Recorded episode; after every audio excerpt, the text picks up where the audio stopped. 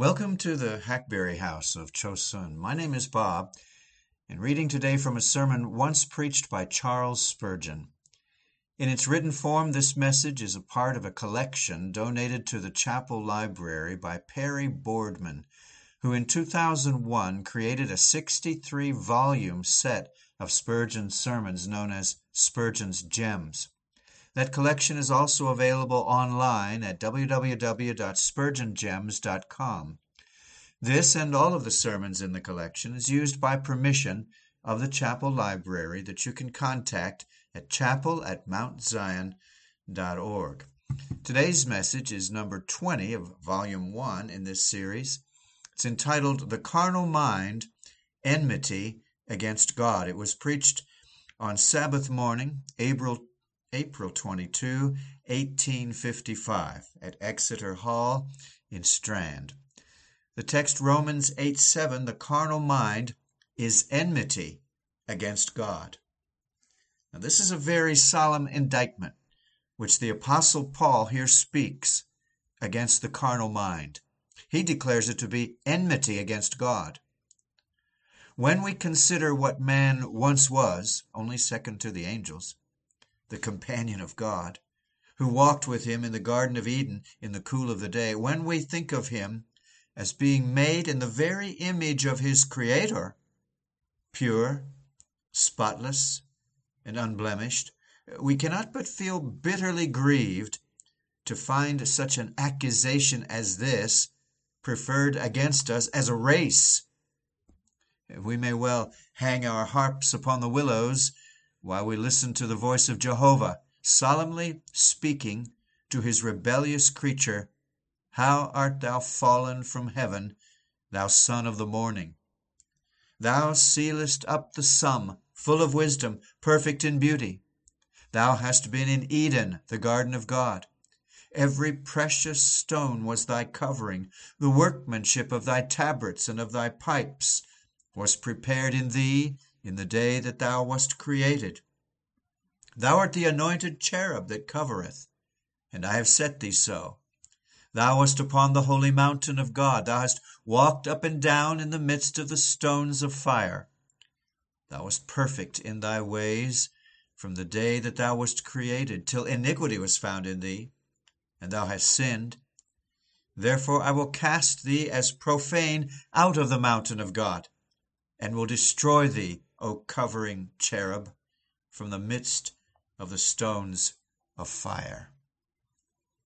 There's much to sadden us in a view of the ruins of our race, as the Carthaginian who might tread the desolate site of his much loved city would shed many tears when he saw it laid in heaps by the Romans, or as the Jew, wandering through the deserted streets of Jerusalem, would lament that the plowshare had marred the beauty and the glory of that city, which was the joy of the whole earth.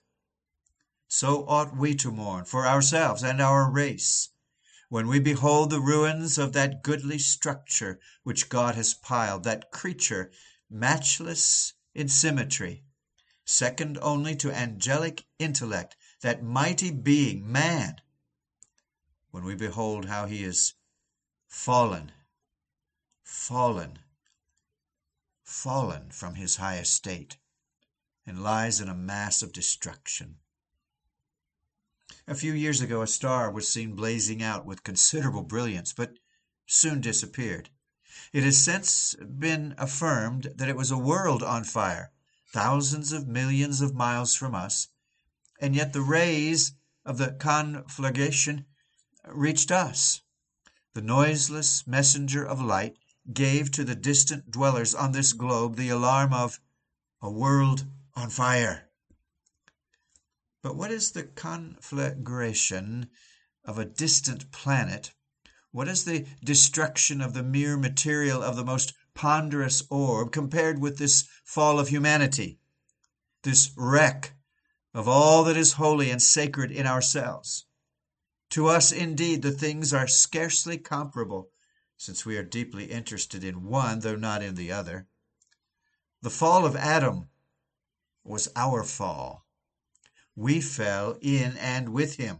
we were equal sufferers. It is the ruin of our own house that we lament.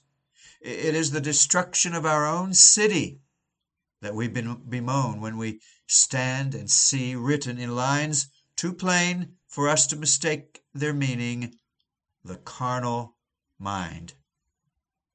That very same mind which was once holiness and has now become carnal it is enmity against God. May God help me this morning solemnly to prefer this indictment against you all. Oh, that the Holy Spirit may so convince us of sin that we may unanimously plead guilty before God. There is no difficulty in understanding my text. It needs uh, scarcely any explanation. We all know that the word carnal here signifies fleshly.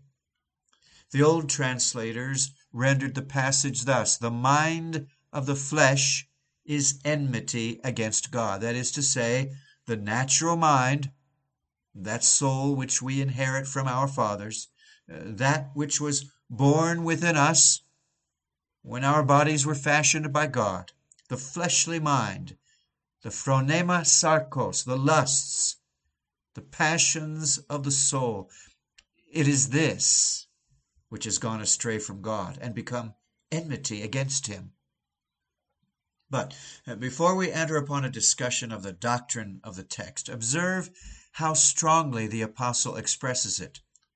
The carnal mind, he says, it is enmity against God. He uses a noun and not an adjective. He does not say it is opposed to God merely, but it is positive enmity. It is not just black, it is blackness. It is not at enmity, but enmity itself. It is not corrupt, but corruption. It is not rebellious, it is rebellion. It is not wicked, it is wickedness itself. The heart, though it be deceitful, is positively deceit. It is evil in the concrete, sin in the essence. It is the distillation, the quintessence of all things that are vile. It is not envious against God, it is envy. It is not at enmity, it is actual enmity.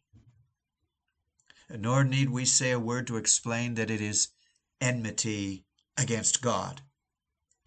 It does not charge manhood with an aversion merely to the dominion, laws, or doctrines of Jehovah, but it strikes a deeper and surer blow. It does not strike man upon the head, but it penetrates into his heart.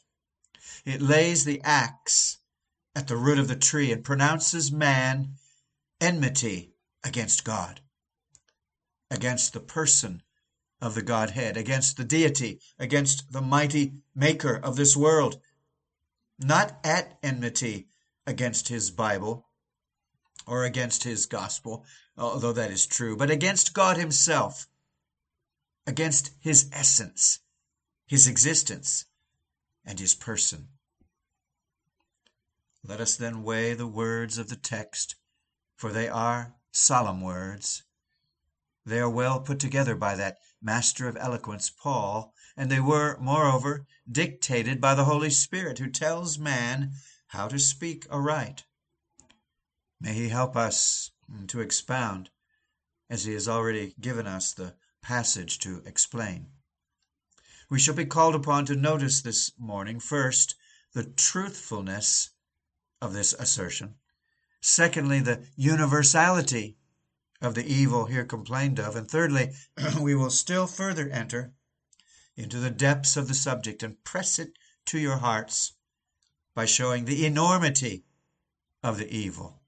And after that, should we have time, we will deduce one or two doctrines from the general fact. First, we're called upon to speak of the truthfulness of this great statement the carnal mind is enmity against God. It needs no proof, for since it is written in God's word, we as Christian men are bound to bow before it. The words of the scriptures are words of infinite wisdom. And if reason cannot see the ground of a statement of revelation, it is bound most reverently to believe it, since we are well assured, even should it be above our reason, that it cannot be contrary thereunto. Here I find it written in the Scriptures the carnal mind is enmity against God, and that of itself is enough for me. But did I need witnesses? I would conjure up the nations of antiquity. I would unroll the volume of ancient history. I would tell you of the awful deeds of mankind. It may be I might move your souls to detestation if I spake of the cruelty of this race to itself, if I showed you how it made the world an Akeldama, a field of blood, by its wars, and deluged it with blood by its fightings and murders. If I should recite the black list of vices in which the whole nations have indulged, or even bring before you the characters of some of the most eminent philosophers, I should blush to speak of them, and you would refuse to hear. Yea, it would be impossible for you, as refined inhabitants of a civilized country, to endure the mention of the crimes that were committed by those very men, who nowadays are held up as being paragons of perfection. I fear it, if all the truth were written, we should rise up from reading the lives of earth's mighty heroes and proudest sages, and we, we would say at once of all of them, they are clean gone out of the way. They are altogether become unprofitable. There is none that doeth good, no, not one. And did not that suffice, I would point out to you the, the delusions of the heathen. I would tell you of their priestcraft, by which their souls have been enthralled in superstition. I would drag their gods before you. I would let you witness the horrid obscenities, the diabolical rites which are to these besotted men most sacred things. Then, after you had heard what the natural religion of man is, I would ask, what must his irreligion be? If this is his devotion, what must be his impiety? If this is his ardent love of the Godhead, what must his hatred thereof be? Now you would, I am sure, at once confess, did you know what the race is, that the indictment is proven, and that the world must unreservedly and truthfully exclaim, Guilty! A further argument I, I might find in the fact that the best of men have been always the readiest to confess their depravity. The holiest men, the most free from impurity, have always felt it most. He whose garments are the whitest will best perceive the spots upon them. He whose crown shines the brightest will know when he has lost a jewel. He who gives the most light to the world will always be able to discover his own darkness. The angels of heaven veil their faces, and the angels of God on earth, his chosen people, must always veil their faces with humility when they think of what they were. Here, David, he was none of those who boast of a holy nature and a pure disposition. He says, Behold, I was shapen in iniquity and in sin did my mother conceive me. Hear all those holy men who have written in the inspired volume, and you shall find them all confessing that they were not clean. No, not one. Here one of them exclaimed, O wretched man that I am, who shall deliver me from the body of this death? More, I will summon one other witness to the truthfulness of this fact, who shall decide the question. It shall be your conscience. Conscience, I will put you in the witness box, and I will cross examine you this morning. Conscience, truly answer. Uh, be not drugged with self security. Speak the truth. Did you ever hear the heart say, I wish there were no God? Have not all men at times wished that our religion were not true? Though they could not entirely rid their souls of the idea of the Godhead, did they not wish that there might not be God?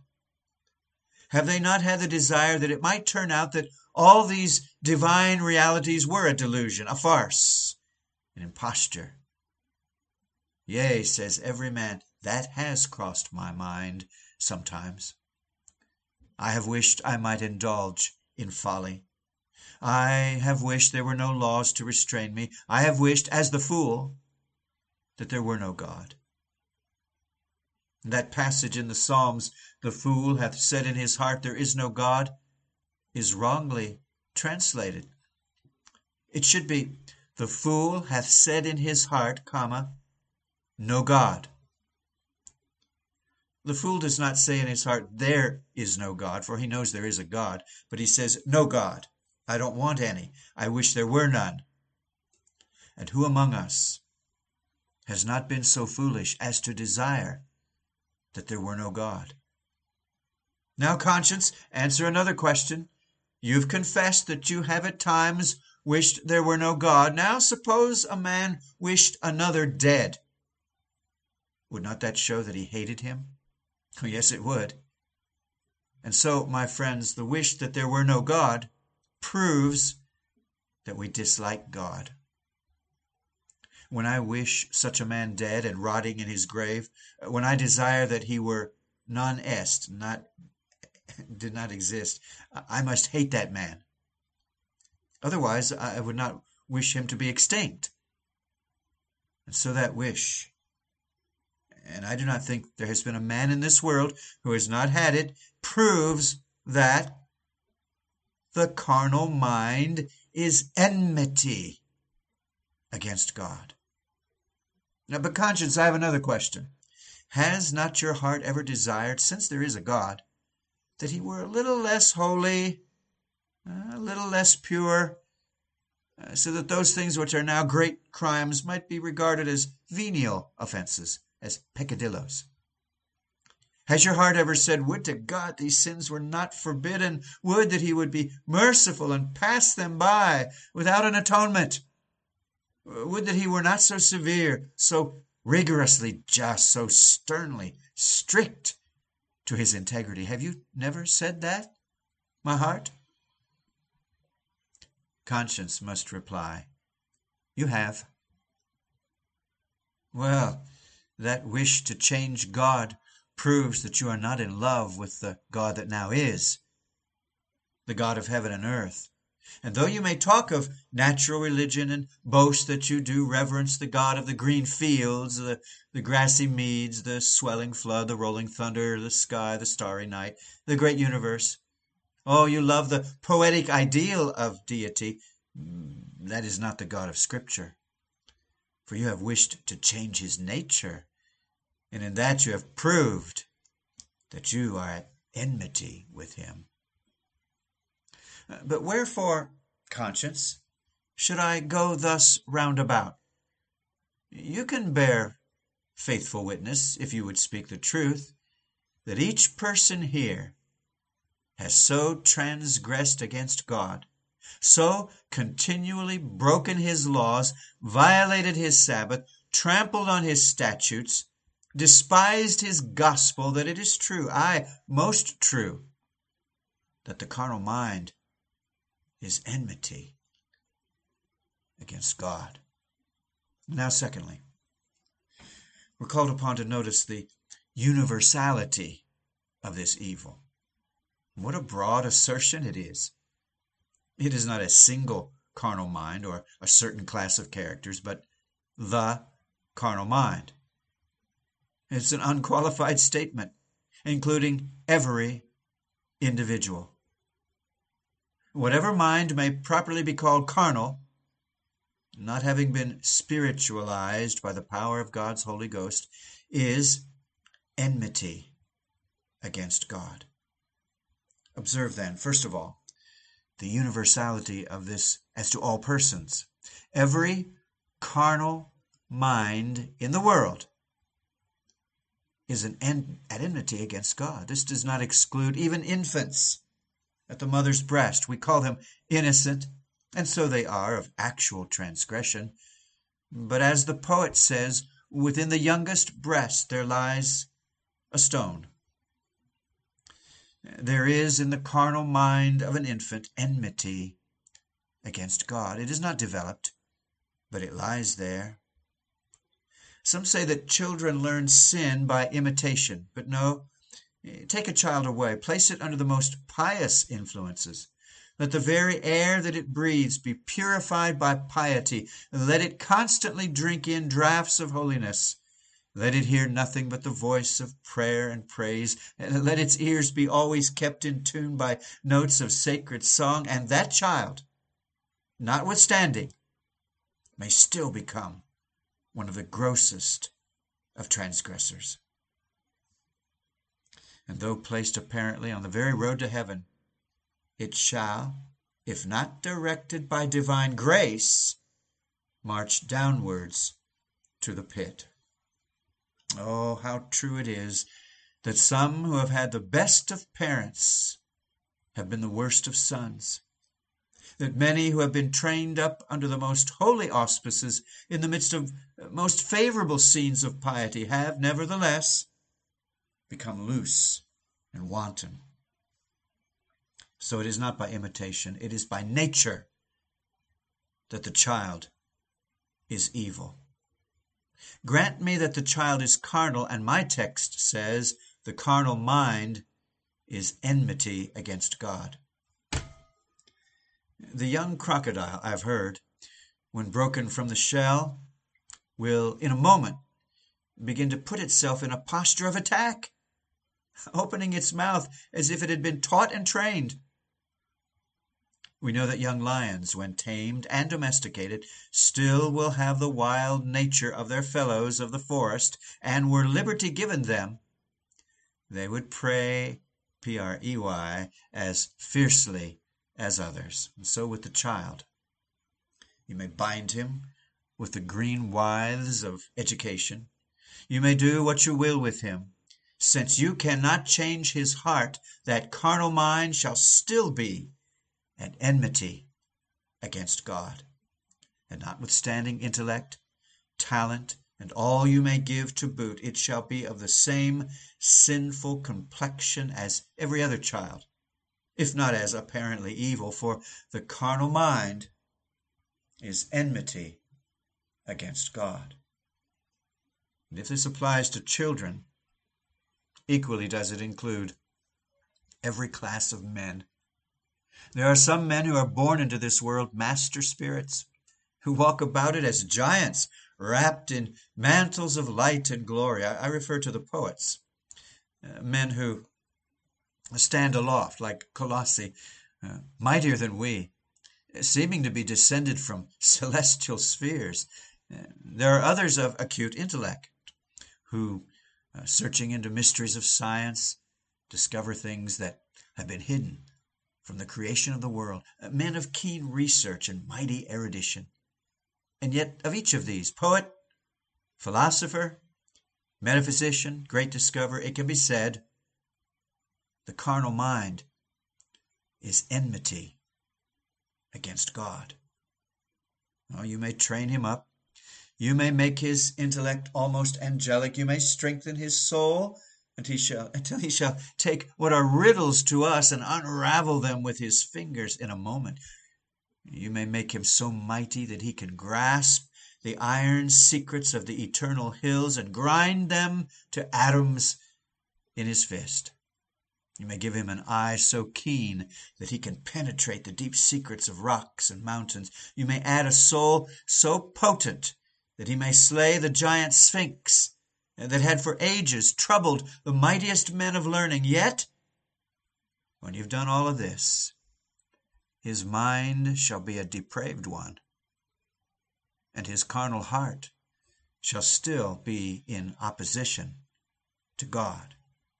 Yea, more, you shall bring him to the house of prayer. You shall make him sit constantly under the clearest preaching of the word, where he shall hear the doctrines of grace in all their purity, attended by a holy unction. But if that holy unction does not rest upon him, all shall be vain. he shall attend most regularly. But like the pious door of the chapel that turns in and out, he shall still be the same, having an outside, superficial religion, and his carnal mind shall still be at enmity against God. Now, this is not my assertion, it is the declaration of God's word, and you must leave it if you do not believe it. But quarrel not with me, it is my Master's message. And it's true of every one of you, men, women, children, and myself too, that if we had not been regenerated and converted, if we have not experienced a change of heart, our carnal mind is still at enmity against God. Again, notice the universality of this at all times. The carnal mind is at all times enmity against God. Oh, say some, it may be true that we are at times opposed to God, but, but surely we are not always so. There be moments, says one, when I feel rebellious. At times my passions lead me astray, but surely uh, there are other favorable seasons when I really am friendly to God, and I offer true devotion I have, continues the objector, uh, stood upon the mountain top uh, until my whole soul has kindled with the scene below, and my lips have uttered the song of praise. These are thy glorious works, parent of good, almighty, thine this universal frame, thus wondrous fair, thyself how wondrous then. yes, but mark, what is true one day is not false another the carnal mind, is enmity against God at all times. The wolf may sleep, but it is a wolf still. The snake with its azure hues may slumber amid the flowers, and the child may stroke its slimy back, but it is a serpent still. It does not change its nature, though it is dormant. The sea is the house of storms, even when it is glassy as a lake. The thunder is still the mighty rolling thunder when it is so much aloft that we hear it not. And the heart, when we perceive not its ebullitions, when it belches not forth its lava, and sends not forth the hot stones of its corruption, is still the same dread volcano. At all times, at all hours, at every moment, I speak this as God speaks it. If you are carnal, you are each one of you enmity against God. Another thought concerning the universality of this statement the whole of the mind is enmity against God. The text says the carnal mind is enmity against God. That is, the entire man, every part of him, every power, every passion. It is a question often asked what part of man was injured by the fall? Some think that the fall was, was only felt by the affections, and that the intellect was unimpaired. This they argue from the wisdom of man and the mighty discoveries he has made, such as the law of gravitation, the steam engine, the sciences. Now, I consider these things as being a very mean display of wisdom compared with what is to come in, in the next hundred years, and very small compared with what might have been if man's intellect had continued in its pristine condition. I believe the fall crushed man entirely. Albeit when it rolled like an avalanche upon the mighty temple of human nature, some shafts were still left undestroyed, and amidst the ruins you find here and there a flute, a pedestal, a cornice, a, a column not quite broken, yet the entire structure fell, and its most glorious relics are fallen ones, leveled in the dust. The whole of man is defaced. Look at our memory. Is it not true that the memory is fallen? I can recollect evil things far better than those which savor of piety. I hear a, a bad song that that same music of hell shall jar in my ear when gray hair shall be upon my head. But I hear a note of holy praise, alas, it's forgotten. For memory grasps with an iron hand ill things, but the good she holds with feeble fingers. She suffers the glorious timbers from the forest of Lebanon to swim down the stream of oblivion, but she stops all the dross that floats from the foul city of Sodom. She will retain evil, she will lose good. Memory is fallen. So are the affections. We love everything earthly better than we ought. We soon fix our heart upon a creature, but very seldom upon the Creator. And when the heart is given to Jesus, it is prone to wander. Look at the imagination, too. Oh, how can the imagination revel when the body is in an ill condition? Only give man something that shall well near intoxicate him, drug him with opium, and, and how will his imagination dance with joy? Like a bird uncaged, how will it mount with more than eagle's wings. He sees things he had not dreamed of even in the shades of night. Why did not his imagination work when his body was in a normal state, when it was healthy? Simply because it is depraved. And until he had entered a foul element, until the body had begun to quiver with a kind of intoxication, the fancy would not hold its carnival. We have some splendid specimens of what men could write when they have been under the accursed influence of ardent spirits. It is because the mind is so depraved that it loves something which puts the body into an abnormal condition.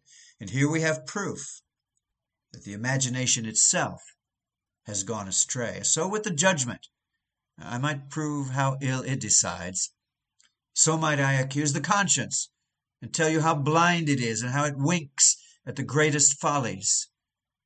I might review all our powers and, and write upon the brow of each one, traitor against heaven, traitor against God. The whole carnal mind is enmity against God. Now, my hearers, the Bible alone is the religion of Protestants, but whenever I find a certain book much held in reverence by our Episcopalian brethren, entirely on my side, I always feel the greatest delight in quoting from it. Uh, do you know, I am one of the best churchmen in the world, the very best, if you will judge me by the articles, and the very worst if you measure me in any other way. Uh, measure me by the articles, uh, the articles of the Church of England and I will not stand second to any man under heaven's blue sky in preaching the gospel contained in them. For if there be an excellent epitome of the gospel, it is to be found in the articles of the Church of England. Let me show you that you have not been hearing strange doctrine. Here is the ninth article upon original or birth sin. And I quote Original sin standeth not in the following of Adam, as the Pelagians do vainly talk, but it is the fault and corruption of the nature of every man that naturally is engendered of the offspring of Adam, whereby man is very far gone from original righteousness, and is of his own nature inclined to evil, so that the flesh lusteth always contrary to the Spirit, and therefore in every person born into this world it deserveth God's wrath and damnation. And this infection of nature does remain, yea, in them that are regenerated, whereby the lust of the flesh, called in the Greek phronema sarkos, which some do expound the wisdom, some sensuality, some the affection, some the desire of the flesh, is not subject to the law of God. And although there is no condemnation for them that believe and are baptized, yet the apostle does confess that concupiscence and lust hath of itself the nature of sin. I need nothing more here. Will anyone who believes in the prayer book dissent from the doctrine that the carnal mind is enmity against God? Well, I have said that I would endeavor, in the third place, to show the great enormity of this guilt. I do fear, my brethren, that very often when we consider our state, we think not so much of the guilt as of the misery. I have sometimes read sermons upon the inclination of the sinner to evil, in which it has been very powerfully proved, and, and certainly the pride of human nature has been well humbled and brought low. But one thing always strikes me, if it is left out, as being a very great omission, namely, the doctrine that man is guilty in all these things. If his heart is against God, we ought to tell him that it is his sin. And if he cannot repent, we ought to show him that sin is the sole cause of his disability. That all his alienation from God is sin. That as long as he keeps from God, it is sin. I fear many of us here must acknowledge that we do not charge the sin of it to our own consciences. Yes, we say uh, we have many corruptions. Oh, yes. But we sit down very contented. My brethren, we ought not to do so. The, the having those corruptions is our crime, which should be confessed as an enormous evil. And if I, as a minister of the gospel, do not press home the sin of the thing, I have missed what is the very virus of it. I have left out the very essence if I have not shown that it is a crime. Now, the carnal mind is enmity against God. What a sin it is! This will appear in two ways. Consider the relation in which we stand to God, and then remember what God is. And after I have spoken of these two things, I hope you will see indeed that it is a sin to be at enmity with God. What is God to us? He is the creator of the heavens and the earth. He bears up the pillars of the universe. His breath perfumes the flowers. His pencil paints them. He is the author of this fair creation. We are the sheep of his pasture. He hath made us, not we ourselves. He, he stands to us in the relationship of a maker and creator. And from that fact, he claims to be our king. He is our legislator, our lawmaker. And then to make our crime still worse and worse, he is the ruler of providence. For it is he who keeps us from day to day. He supplies our wants. He keeps the breath within our nostrils. He bids the blood still pursue its course through the veins. He holds us in life and prevents us from death. He stands before us, our Creator, our King, our Sustainer, our Benefactor. And I ask, is it not a sin of enormous magnitude? Is it not high treason against the Emperor of heaven? Is it not an awful sin, the depth of which we cannot fathom with the line of all our judgment, that we, his creatures, dependent upon him, should be at enmity with God? But the crime may be seen to be worse when we think of what God is. Let me appeal personally to you in an interrogatory style, uh, for this has weight with it. Sinner, why are you at enmity with God? God is the God of love. He is kind to his creatures. He regards you with his love of benevolence. This very day his sun has shone upon you. This day you have had food and raiment, and you've come up here in health and strength. Do you hate God because he loves you? Is that the reason? Consider how many mercies you have received at his hand all your lives long. You are born with a body not deformed. You've had a tolerable share of health. You've been recovered many times from sickness. When lying at the gates of death, his arm has held back your soul from the last step to destruction. Do you hate God for, for all of this? Do you hate him because he spared your life? By his tender mercy, behold his goodness that he has spread before you. He might have sent you to hell, but you are here. Now, do you hate God for sparing you?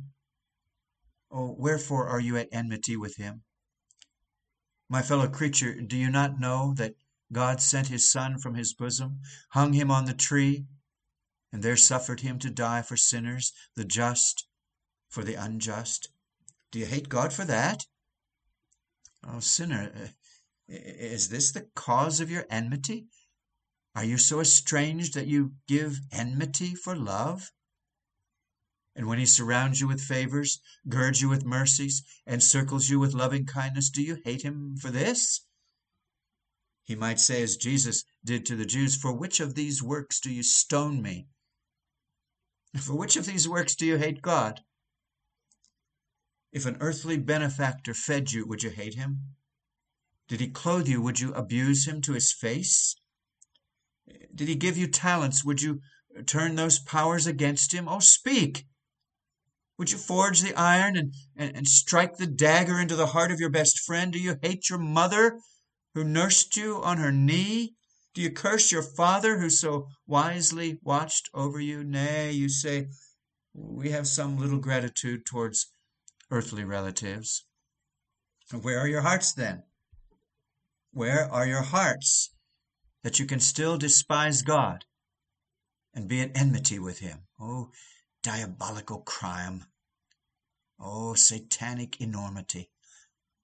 Oh, iniquity, for which words fail in description to hate the all lovely, to despise the essentially good, to abhor the constantly merciful, to spurn the ever beneficent, to scorn the kind, the gracious one, above all, to hate the God who sent his Son to die for man. Ah, in that thought, the carnal mind is enmity against God. There's something which may make us shake uh, for it is a, a terrible sin to be at enmity with God. I would I could speak more powerfully, but my Master alone can impress upon you the enormous evil of this horrid state of heart. But there are one or two doctrines, in the fourth place, which we will try to deduce from this. Is the carnal mind at enmity against God? Then then salvation cannot be by merit. It must be by grace. If we are at enmity with God, what merit can we have? How can we deserve anything from the being we hate? Even if we were pure as Adam, we could not have any merit, for I do not think Adam had any desert before his Creator. When he had kept all his master's law, he was but an unprofitable servant. He had done no more than he ought to have done. He had no surplus, no balance. But since we have become enemies, how much less can we hope to be saved by works? Oh no, the whole Bible tells us from beginning to end that salvation is not by the works of the law, but by the deeds of grace. Martin Luther declared that he constantly preached justification by faith alone because, he said, the people would forget it so that I was obliged almost to knock my Bible against their heads, to send it into their hearts. And so it is true, we constantly forget that salvation is by grace alone. We always want to be uh, putting in some little scrap of our own virtue. We want to be doing something. I remember a saying of old Matthew Wilks saved by your works? You might as well try to go to America in a paper boat saved by your works? It's impossible. Oh no, uh, the poor legalist is like a blind horse, going round and round the mill, or like the prisoner going up the treadmill and finding himself no higher after all he has done. He has no solid confidence, no firm ground to rest upon. He has not done enough, never enough. Conscience always says this is not perfection, ought to have been better.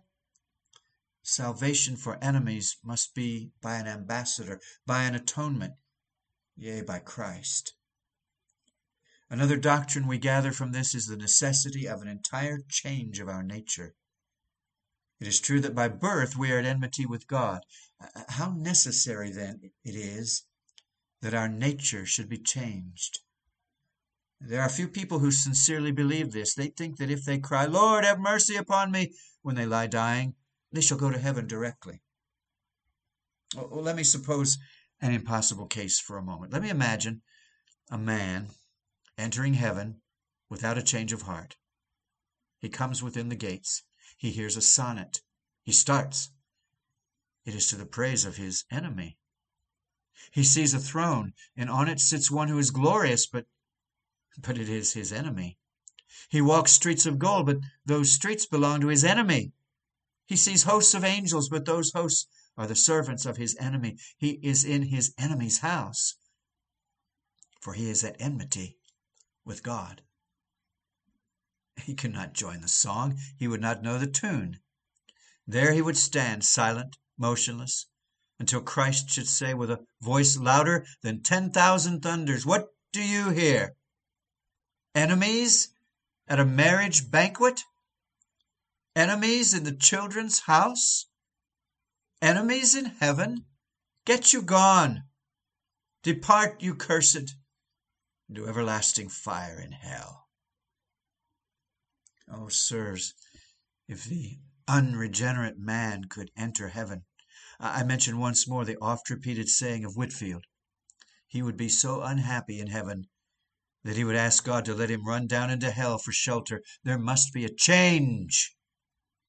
If you consider the future state, for how can enemies of God ever sit down at the banquet of the Lamb? And to conclude, let me remind you, and it is in the text after all, that this change must be worked by a power beyond your own. An enemy may possibly make himself a friend, but enmity cannot. If it be but an adjunct of his nature to be an enemy, he may change himself into a friend, but it is the very if it's the very essence of his existence to be enmity, positive enmity, enmity itself cannot change itself. No, there must be something done more than we can accomplish. This is just what is forgotten in these days. We must have more preaching of the Holy Spirit if we are to have more conversion work. I tell you, sirs, if you change yourselves and make yourselves better and better and better a thousand times, you will never be good enough for heaven until God's Spirit has laid his hand upon you, until he has renewed the heart, until he has purified the soul, until he has changed the entire spirit and new made the man. Eh, there can be no entering heaven. How seriously, then, should each stand and think? Here am I, a creature of a day, a mortal born to die, and yet an immortal.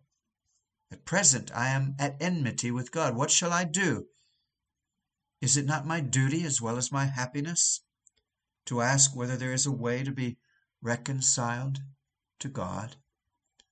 O weary slaves of sin, are not your ways the paths of folly? Is it wisdom, O my fellow creatures, is it wisdom to hate your Creator? Is it wisdom to stand in opposition against Him? Is it prudent to despise the riches of His grace? If it be wisdom, it is hell's wisdom. If it be wisdom, it is a wisdom which is folly with God. Oh, may God grant you that you may turn unto Jesus with full purpose of heart. He is the ambassador. He it is who can make peace through his blood.